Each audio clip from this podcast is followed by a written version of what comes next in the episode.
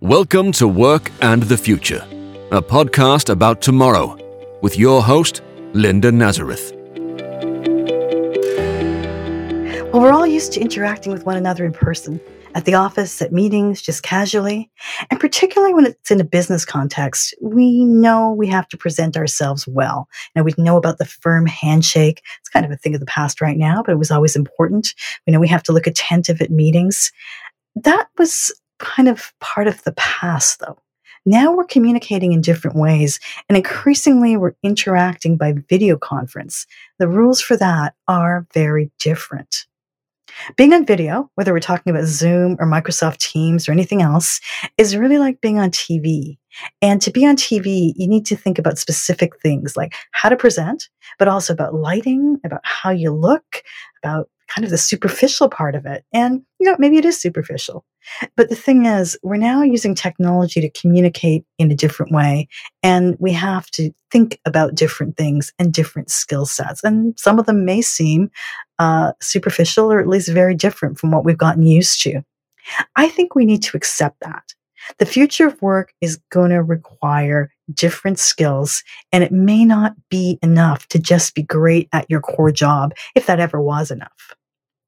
Now, to talk about all of that today, we're going to be joined by Nick Dalley. He's an expert in communicating and how he coaches people how to do that well.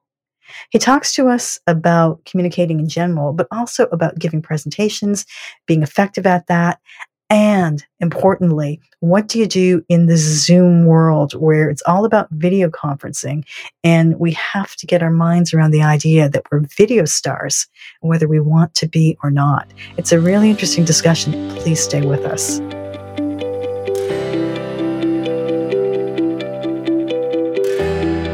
So we're in this new reality. All of a sudden, we do not just have to be good workers, we have to be good performers. Now, what are the rules of this new game? To talk about that, we're joined now by Nick Dalley. He's the president of Intentional Communications, and he's all about getting people to present with intent. He joins us from Winston-Salem, North Carolina. Hi, Nick. Hi, Linda. Good to have you here. I should say we go way back. I was in media for many years. And when I came into it fresh from having not a lot of experience, you were the first media coach I had, and you taught me a lot of things. Well, I enjoyed it very much, Linda. I, I, I remember those days quite fondly. Yeah, and you know, it's interesting because as I say, I came from a background where I had done some media, but I wasn't on television all the time. And you don't think about how it's different for someone to hear you and see you from a television screen than it is to see you in person. But there are differences, are there not? There absolutely are. And I want to go back to the word you used a moment ago, which is performance. And I think that word is fraught with a little bit of trepidation for some people. Uh, if I'm in business and I know my stuff, is performance something that I should shoot for or that I should try to get good at? My point is that performance really isn't a scary thing. It's something that we all do every day. We communicate differently with our best friend than we would with our boss, than we would with our colleague. And so we fulfill roles and we do it quite, quite naturally. So that role fulfillment is the same thing as performance in a certain way. So it's not something that should throw people to think of the necessity of, on some level, being a performer. So when people are now on video conference calls, whether it's Zoom or Microsoft Teams or whatever else, in a sense, they are performing for an audience in a different way than if they were in an office. They they are. They're it's it's much much different from talking to someone, communicating with someone face to face. And it's easy to understand why if you think into the whole process. When we talk to someone eye to eye, face to face, we take cues from the other person and we get accustomed to it. And so we get to, we all get to be experts at communicating face to face with each other. Now, when the face goes away, that's something pretty fundamental. Because of that, we tend to feel a little ill at ease looking at that camera, trying to communicate with the camera rather than a face. Okay, so if somebody is new to this, they're suddenly at home working and now they have to do all these conference calls, what's the first thing to think about? I think the first thing to think about is how I'm going to come across. How I'm going to come across to those people who are seeing me and hearing me. The the point is I'm a product. We are all products. And so we all have our brand. And our brand is affected by everything our constituencies, including our audiences, including the people we have to communicate with remotely assume about us. And all they can know about us is what they see and what they hear. So the first thing I would suggest people undertake to improve is what their shot looks like. Take a look at what your audience sees. If the background is dull and uninteresting uh, or uh, simply unclear, that is, it, it's just not clear what I'm looking at back there. Is it in the shadow? Is it uh, identifiable or not?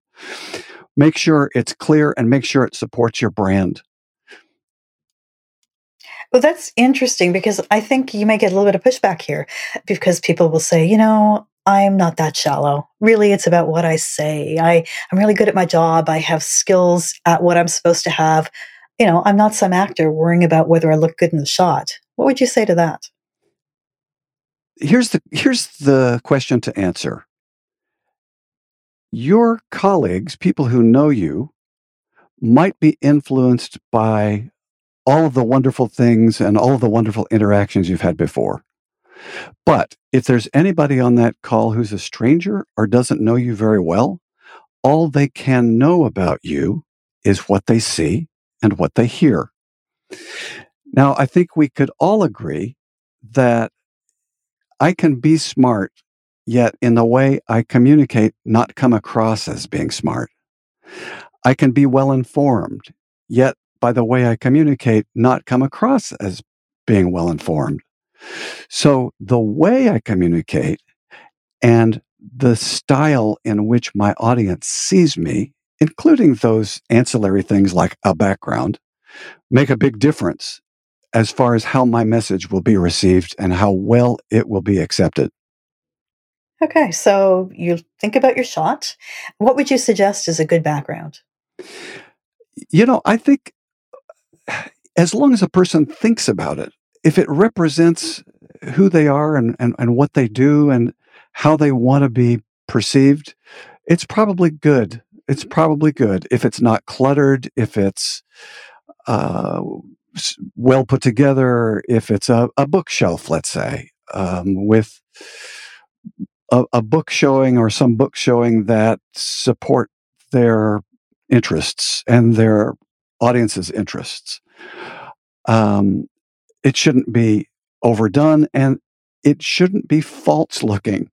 So it's a bit interesting, Linda. And some of this, uh, some of these considerations, we think about doing something a little bit false.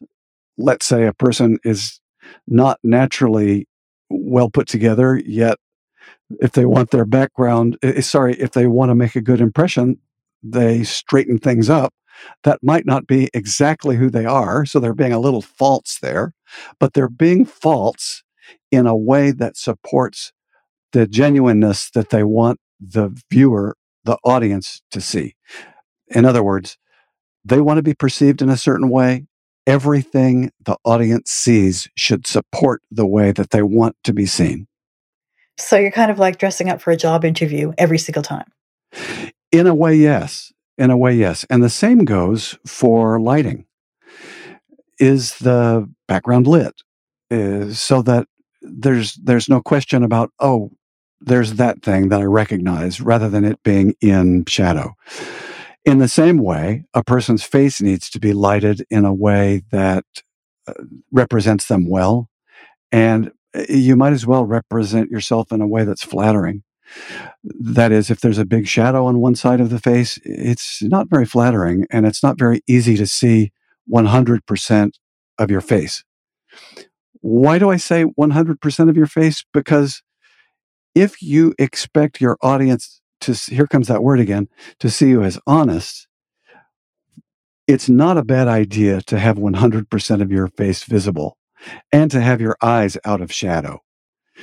Everyone knows these things. They're pretty basic, but for some reason, it's not the first consideration when people are building um, a style of Im- making a good impression when they're communicating using uh, remote media. Okay, so do you think? I mean, I would say invest in lighting because I learned that from television. Do you think that for anybody at home who just does occasional Zoom calls or whatever, they should be thinking about actually purchasing lights? Yes, I do. And it's not as scary maybe as it sounds because it's it doesn't have to be expensive. There is a particular type of light that I recommend. I really like it, and it, its form is a ring. Uh, this is pretty easy to find on Amazon and other places, and it doesn't have to be professional grade. This ring of light permits a person to put the camera behind it and shoot through that ring. So it knocks off shadows, let's say, that, eh, well, in my case, time has, has caused some differences to occur in my face. So that, let's say, if I had an eye bag and the lighting was coming from above, that eye bag makes a little bit of a shelf that casts a shadow beneath it. And that's why anybody knows it's there. If the lighting is direct, such as with these circular light rings, it the light fills in where there might have otherwise been shadow, and so nobody knows I have a, a, a, a little uh, unusual thing under my eye that uh, that really is an eye bag. So you put that behind your laptop, behind your phone. You put it behind the. Well, I, I use an, a little auxiliary camera, and I put it behind that auxiliary camera. Uh, otherwise, you can put it behind the laptop. Yes. Okay. Let's talk about where to uh, put sorry, the laptop. Sorry, put the so, laptop behind it. To put the laptop behind it. Okay. Let's talk about where to position the laptop because we see some strange shots when we're on Zoom calls. It, it, it's so understandable because people get used to things, and one of the things they get used to is using a laptop on a desk in front of them at the at the level uh, of the desk so with the camera shooting up, it tends to do two things. It tends to make my neck disappear because think about it, uh, it, it, shooting up on me, my my torso sort of fills in the space between my neck and my head, and so my neck seems to disappear. It, it's just an odd look.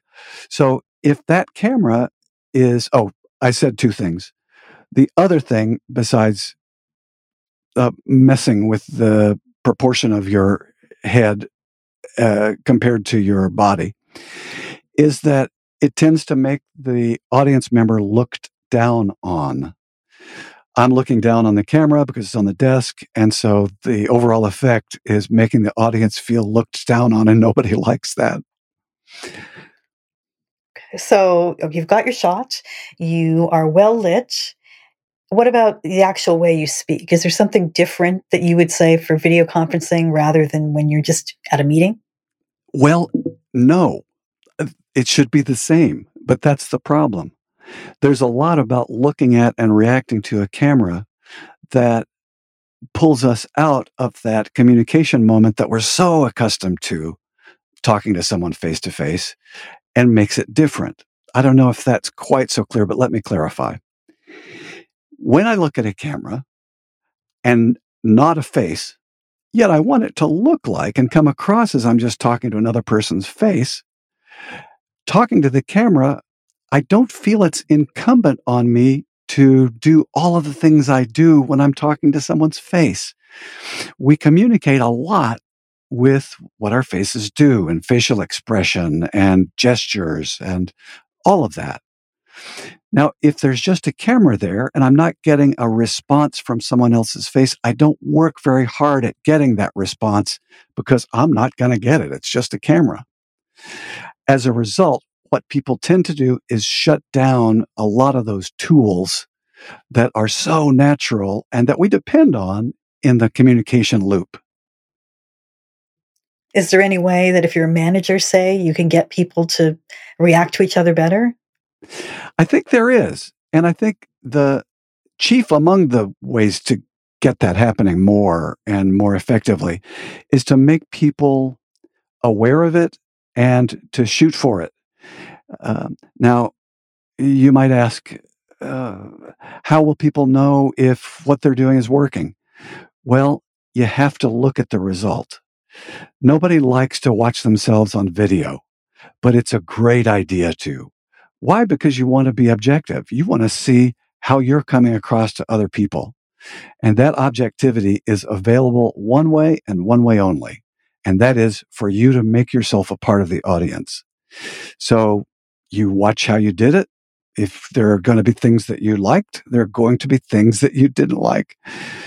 Uh, look toward the future. And if you didn't like it enough, of course, you might be able to do it again if it's recorded. But if it was live, you might only be able to say, I'm determined next time I'm going to fix this and this and this. I'm going to take that monotone that I used and I'm going, going to use more highs and lows.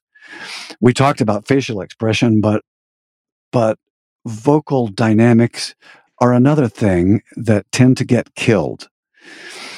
Now, any of us who have kids or have ever tried to put a child to sleep reading we know that the child doesn't go to sleep if my reading has a lot of ups and downs in it. right.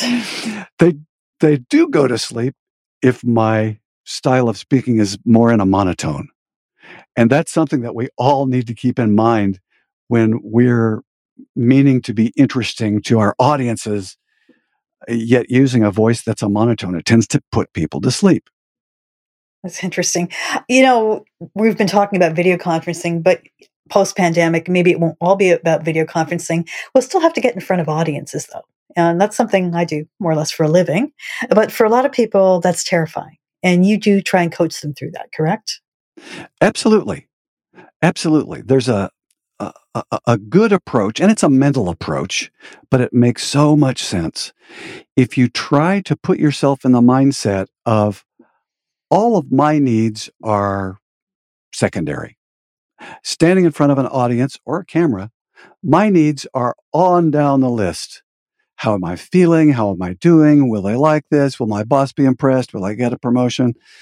All of those questions are me questions. And even if my heart is in the right place, I want to do my best. My concentrating on how I'm doing tends to keep me from concentrating on the audience and whether or not they're getting it. So the point is, if you can look at, if you can put yourself in the mindset of solving people's problems for them, of doing your service to help people solve their own problems, and that's why you're talking to them today, you'll zero in on them and you'll put your own problems secondarily and you're able to put them on a shelf for a moment and relieve yourself of the problem uh, uh, uh, of the challenge of being nervous thinking constantly about yourself and how you're coming across. You know those thousand voices that come into your head. Well give us some examples of how best to do that. Is there practical things people can do? There are practical things. One of the most useful ones is to speak in short declarative sentences. By short declarative sentences, here's what I mean. Come to the end of a period and stop after a sentence that's pretty short. You don't want a sentence that separates the subject and the object with lots of other words. For one thing, it's hard to keep up with that. By the time you get to the object, you don't want your audience going, Now, what was it we were talking about? So the sentences must be short and there must be a strong period at the end. In that period, you will breathe. Many people, when they get in front of an audience or a camera, tend to go on and on with a sentence, and they tend not to breathe at the end of a sentence. As a result, people have to breathe or they'll faint. As a result, you wind up breathing mid sentence. And that breath mid sentence tends to inform your audience that you're not quite in control and that you're somewhat breathless. You always want to represent yourself as being in control. How do you engage an audience? What keeps them interested? It keeps an audience interested to talk about what they're interested in in a way that is interesting. I want you to picture not I, I can't show you a Venn diagram, but I want you to picture a Venn diagram. One of the circles is labeled information. The other circle is labeled an experience. You want to bring the audience an experience, and those two circles overlap. The information, if it's pure information and nothing else, you might make the argument that you could simply hold up a copy of the newspaper and let people read the information themselves. Well, that's no good. You need more than that. What you need is to augment the information, you need to offer the audience an experience. Now, if you offered them only an experience without good information, that wouldn't be good either. But where those two circles overlap, that's where it's interesting, genuine, memorable, authentic, useful. Is it clear? I, I tried to uh, I tried to draw a picture of that Venn diagram just with words. Did that work okay? it did. Uh, no, I get it. I speak on economics, for example, and that can be pretty dry. So I try and give examples of what companies are doing or countries or how this has worked or, you know, give people an idea of perhaps the practical ways something can play out. Because as you say, to say, you know, GDP is going to go up 3% over the next year, kind of meaningless in itself. Exactly. I really love aphorisms and examples. It, it, it's an example of an example. When I used the comparison a moment ago to reading to a child and how monotone tends to put them to sleep and a vivid, interesting voice tends to keep them awake. And I think those types of examples that draw out experiences people already have is a very good way of vivifying the concepts that you're trying to get across. I have one more uh, that I really like that I think is pretty vivid. I'd like to share with you. And it goes to the point of nervousness. Do we have time? Absolutely. Picture a neurosurgeon this neurosurgeon is someone who's practiced neurosurgery for, let's say, 10 years. They're good at it. Along comes a procedure that's brand new for this particular neurosurgeon, and he or she is going to have to perform it. Well, there's a protocol for developing the skill around this particular new procedure, and he or she does it. They go through all of the simulators. They are the assistant for someone who's already doing the procedure. But the day comes when that neurosurgeon is standing in front of a patient with the patient's head open. The neurosurgeon has a knife in his or her hand. He's about to take that, that first incision. My question is, is he nervous? And I think the answer must be no, he's not. He's not nervous because his nervousness won't do anything at all for the patient. In fact, it could kill the patient for him to be nervous or her. The point is, nervousness is about me. I need to concentrate on what the patient want, sorry, what the patient needs. And for a speaker, I need to concentrate on what the audience needs. If I do, it will diminish and perhaps completely obviate the nervousness.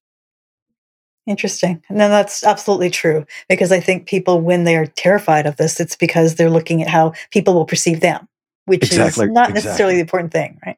It's hard to get away from it though for people who are not used to this.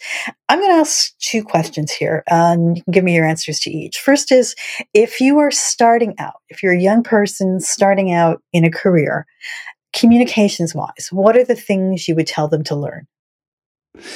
I, I, I think, I, I think I would try to underline the importance of practice. And because it's true, I'm going to be most comfortable with something I feel well practiced in. That's why we're so comfortable talking to each other face to face. We practice it all the time. We don't practice standing in front of a audience, a live audience, or communicating with the camera. We don't practice it much. even if you do it, even if even when you were a professional broadcaster, Linda, uh, yeah, you do it every day, but not all day every day, and you would communicate with somebody's face all day every day, so you get a lot of practice. My point is, the more practice you can do, the better. Be your own best coach. Watch the product, and and make decisions about what works and what doesn't. Don't berate yourself for what did not work, but look toward the future. And man, the next time I get a chance, I'm going to do X thing because I know it works better. That's the first thing I would do. That's for the younger person starting out. What about the person who's well into their career and perhaps hasn't had to be a great communicator, who's able to just do their job, not have to necessarily get on television, not have to necessarily get in front of an audience, and certainly not have to perform on a video conference call every day? Is there different advice for them? I think so. And I think the advice is to look for the fun in it. And there is fun to be had in looking at an audience and understanding that you've made a difference for them. There's no better way to change. Uh, let me start over. There's no better way to get your point across to a good number of people all at once than to be in front of a camera or to be in front of a good sized audience. There's no better way. So, if I'm going to be doing it, in fact, no matter what I'm going to be doing, I need to have some claim to it's being fun, fun for me and fun for other people. It, it's part of that experience part of the Venn diagram I was talking about before. If you offer the audience an experience, that experience is going to be fun and energizing and useful and dynamic. And as though not having heard this person speak, your life would be, uh, would be less valuable. So if if I can if I can get to that point myself and allow myself to have fun in doing it, my audience is going to have fun too, and the experience side of things will be uh, will be raised significantly. Nick, thanks so much for joining us today. Thank you, Linda. It was it, speaking of fun. It was fun for me. Absolutely. Nick Dalley is president of Intentional Communications. To learn more about work and the future and to see show notes, go to the workandthefuturepodcast.com. You can also contact us at comments at theworkandthefuturepodcast.com. The Work and the Future podcast with Linda Nazareth is a relentless economics production.